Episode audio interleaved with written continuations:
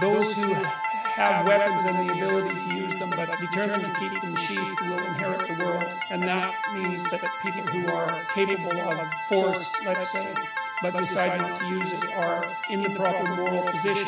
Nietzsche commented on that a fair bit too. You know, he thought of most moral, morality as cowardice, not because morality itself was cowardice, but because most people who are cowards disguise their cowardice as morality, and they claim that their harmlessness, which is actually a consequence of their fear and inability to be harmful, say, or to be dangerous, is actually a sign of their moral integrity.